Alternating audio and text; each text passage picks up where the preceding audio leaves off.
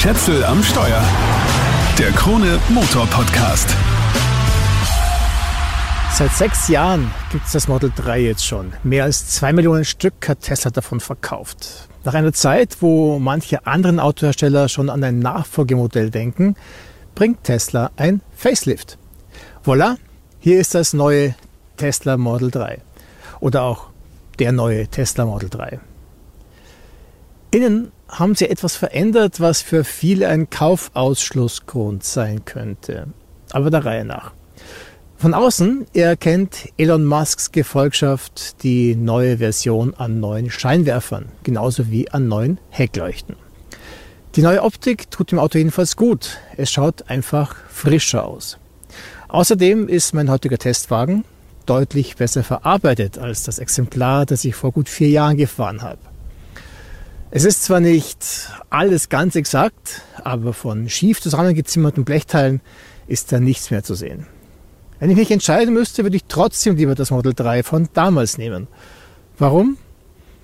Dazu komme ich gleich. Tesla hat nicht nur optisch am Design gearbeitet, sondern auch im Windkanal. Der CW-Wert liegt jetzt bei sehr guten 0,219, wozu auch die neuen Räder beitragen. Das bringt Reichweite. Mein Dual-Motor Tesla Model 3 Long Range soll mit den 18 Zoll großen Standardrädern 678 Kilometer weit kommen. Mit den 19 Zöllern, die ich drauf habe, sind 629 Kilometer. Auch darüber werden wir gleich zu reden haben. Im Moment gibt es sonst noch das Basismodell mit einem Motor und schwächerer Batterie. Das soll gut 100 Kilometer weniger weit kommen. Das Performance-Modell soll später nachgereicht werden. Aber das nur am Rande. Ein kleiner Blick rundherum. Der Kofferraum ist weiterhin über eine schmale Luke zu erreichen, weil nur die kleine Klappe aufgeht und keine große Heckklappe. Tesla gibt als Ladevolumen 594 Liter an. Im Frunk, vorn im Kofferraum, gehen sich zusätzlich 88 Liter aus. Immer wieder erstaunlich, dass andere Hersteller sowas bis heute nicht zusammenbringen. Okay, zu den Neuerungen. Der Innenraum ist komplett neu und wirkt deutlich aufgewertet. Auch die Sitze sind neu, sehr bequem und jetzt immer beheizt und belüftet. Das fühlt sich alles fast nach einem Klassensprung an. Es können zwei Handys drahtlos geladen werden. Außerdem gibt es vorn einen und hinten zwei USB-C-Anschlüsse mit je 65 Watt.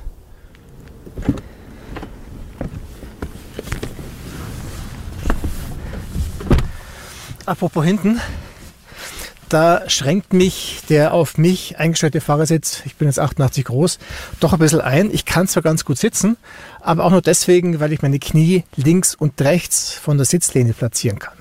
Und ich spüre unten auf meinen Füßen den Fahrersitz.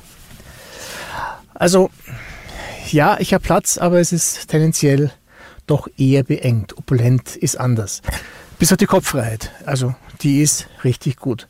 Was wirklich neu ist hier hinten, es gibt jetzt einen extra Bildschirm für die Rückraumpassagiere, für Klimabelüftung und Entertainment und solche Geschichten.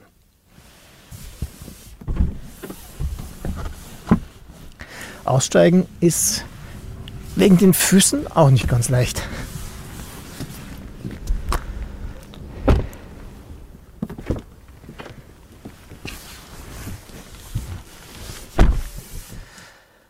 Vorne ist der Touchscreen nach wie vor 15,4 Zoll groß, hat aber eine größere nutzbare Fläche, weil der Rahmen schmäler geworden ist.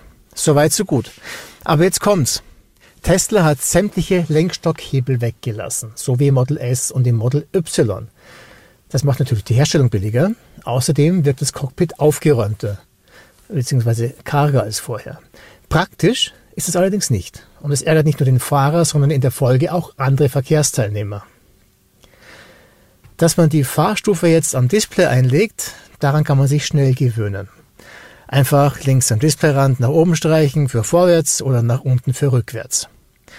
Okay, aber statt des Blinkerhebels zwei Tasten am Lenkrad vorzusehen, ist wirklich, Entschuldigung, der größte Schwachsinn nach dem Yoke, das man im Model S bestellen kann. Also dieses Lenkrad, was eigentlich eine Lenkstange ist. Da sind sogar die umstrittenen Lenkrad-Touch-Elemente, die VW wegen massiver Kritik wieder abschafft, ein Segen dagegen.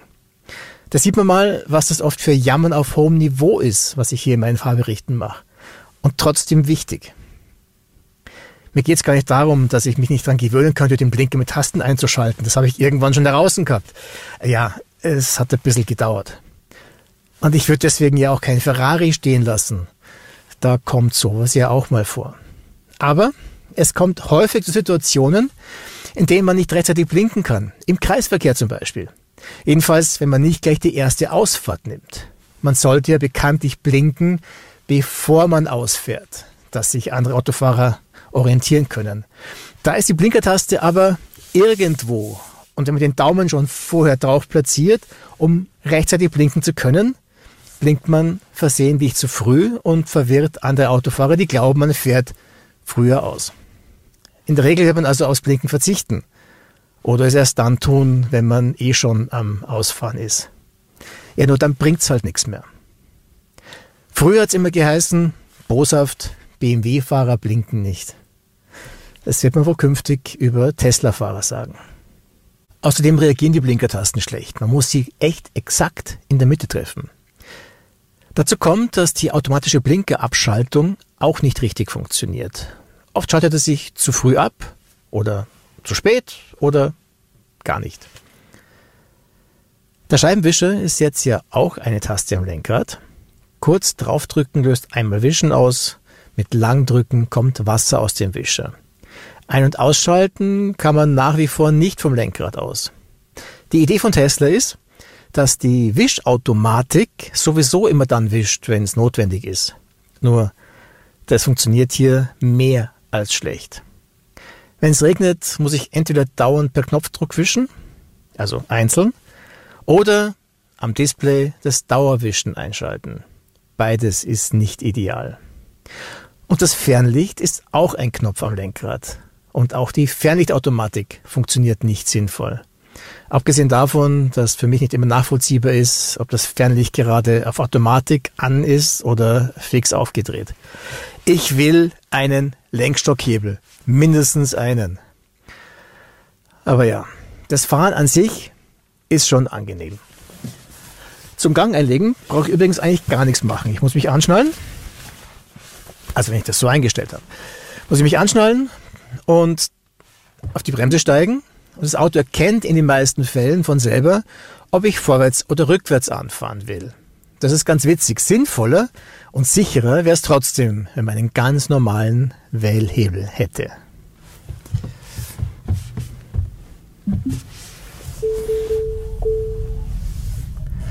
Das Fahren ist zuerst mal vor allem sehr leise. Es ist wirklich angenehm leise hier im Model 3. Es ist jetzt Akustikglas serienmäßig. Das heißt, was draußen ist, bleibt zumindest akustisch auch wirklich draußen. Und das gilt auch für Windgeräusche. Also auch auf der Autobahn ist man im Model 3 extrem leise unterwegs. Das Einzige, was hier nicht leise ist, irgendwas knarzt hier die ganze Zeit wie ein alter Lehnsessel.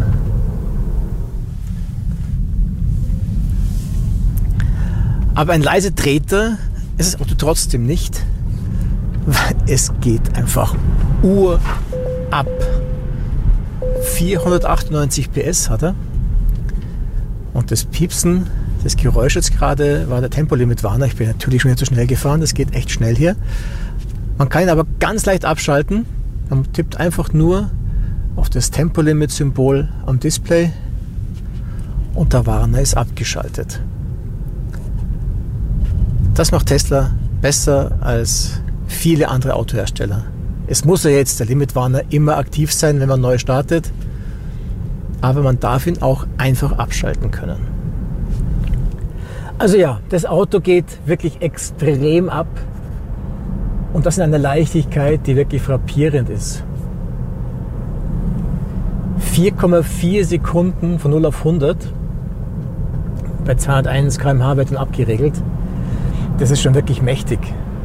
Das Model 3 ist ein echtes Kraftpaket. 366 kW in neuer Währung, eine alte 498 PS, dazu 575 Newtonmeter aus den zwei Motoren, die auf alle vier Räder verteilt werden. Das Auto wiegt 1,8 Tonnen, was ich jetzt nicht wahnsinnig viel finde für so ein großes und so starkes Elektroauto. Und das Gewicht merkt man ihm eigentlich auch kaum an. Weil das Fahrwerk wirklich gut ist. Sie haben es überarbeitet. Es ist jetzt ein bisschen komfortabler als vorher, wobei ich mich vorher auch nicht beschwert habe. Mir ist lieber ein Auto ist bei der Leistung eher zu hart als zu weich. Aber es ist komfortabler als vorher und liegt trotzdem richtig gut. Eine Sache fehlt und das ist die Möglichkeit, unterschiedliche Rekuperationsstufen einzustellen. Das Model 3 hat nur One-Pedal-Drive und sonst keine weitere Auswahlmöglichkeit. Das heißt, wenn ich vom Gas gehe, bremst das Auto relativ stark und das bis zum Stillstand runter. Da muss man sich dran gewöhnen. Also mir wäre es lieber, ich könnte mir das aussuchen, könnte es vielleicht mit Lenkerpedals einstellen, aber geht hier halt nicht. Ich habe es angekündigt, wir müssen über den Verbrauch reden.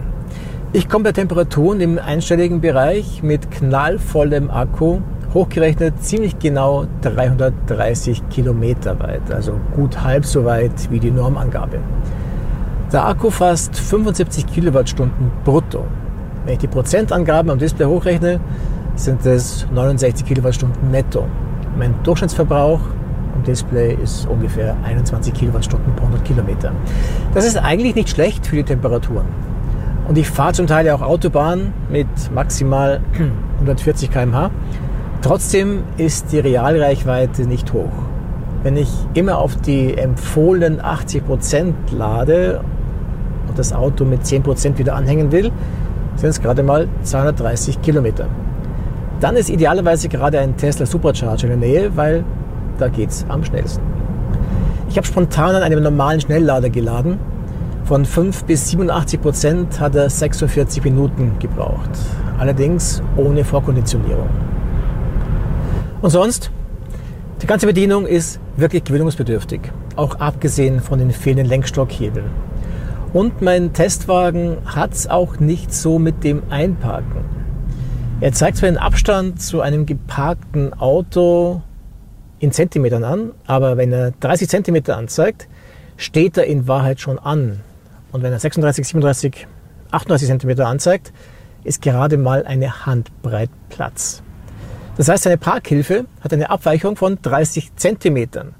Vielleicht war es doch keine so gute Idee, die Parksensoren wegzulassen und stattdessen auf Kameras zu setzen. An der Stelle rede ich normalerweise über Preise.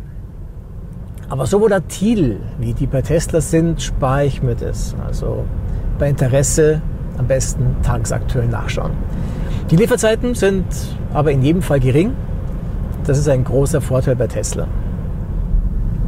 Zeit für ein Fazit. Der Tesla Model 3 wäre mit dem Facelift eigentlich besser geworden. Sparsamer, hochwertiger, leiser. Ein tolles Auto. Aber ohne Lenkstockhebel nervt mich jede Fahrt. Warum lässt man die weg? Das ist genauso sinnvoll, wie wenn man statt Schuhen plötzlich immer Rollschuhe anhätte. Der Autovermieter Six nimmt Tesla völlig aus dem Programm. Vielleicht kann man da günstig ein altes Modell ergattern. Für mich wäre das die bessere Wahl. Das war's für den Moment. Wenn dir der Podcast gefallen hat, dann abonniere den Kanal doch bitte.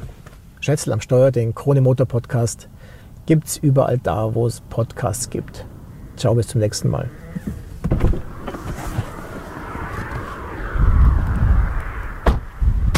Schätzel am Steuer. Der Krone Motor Podcast.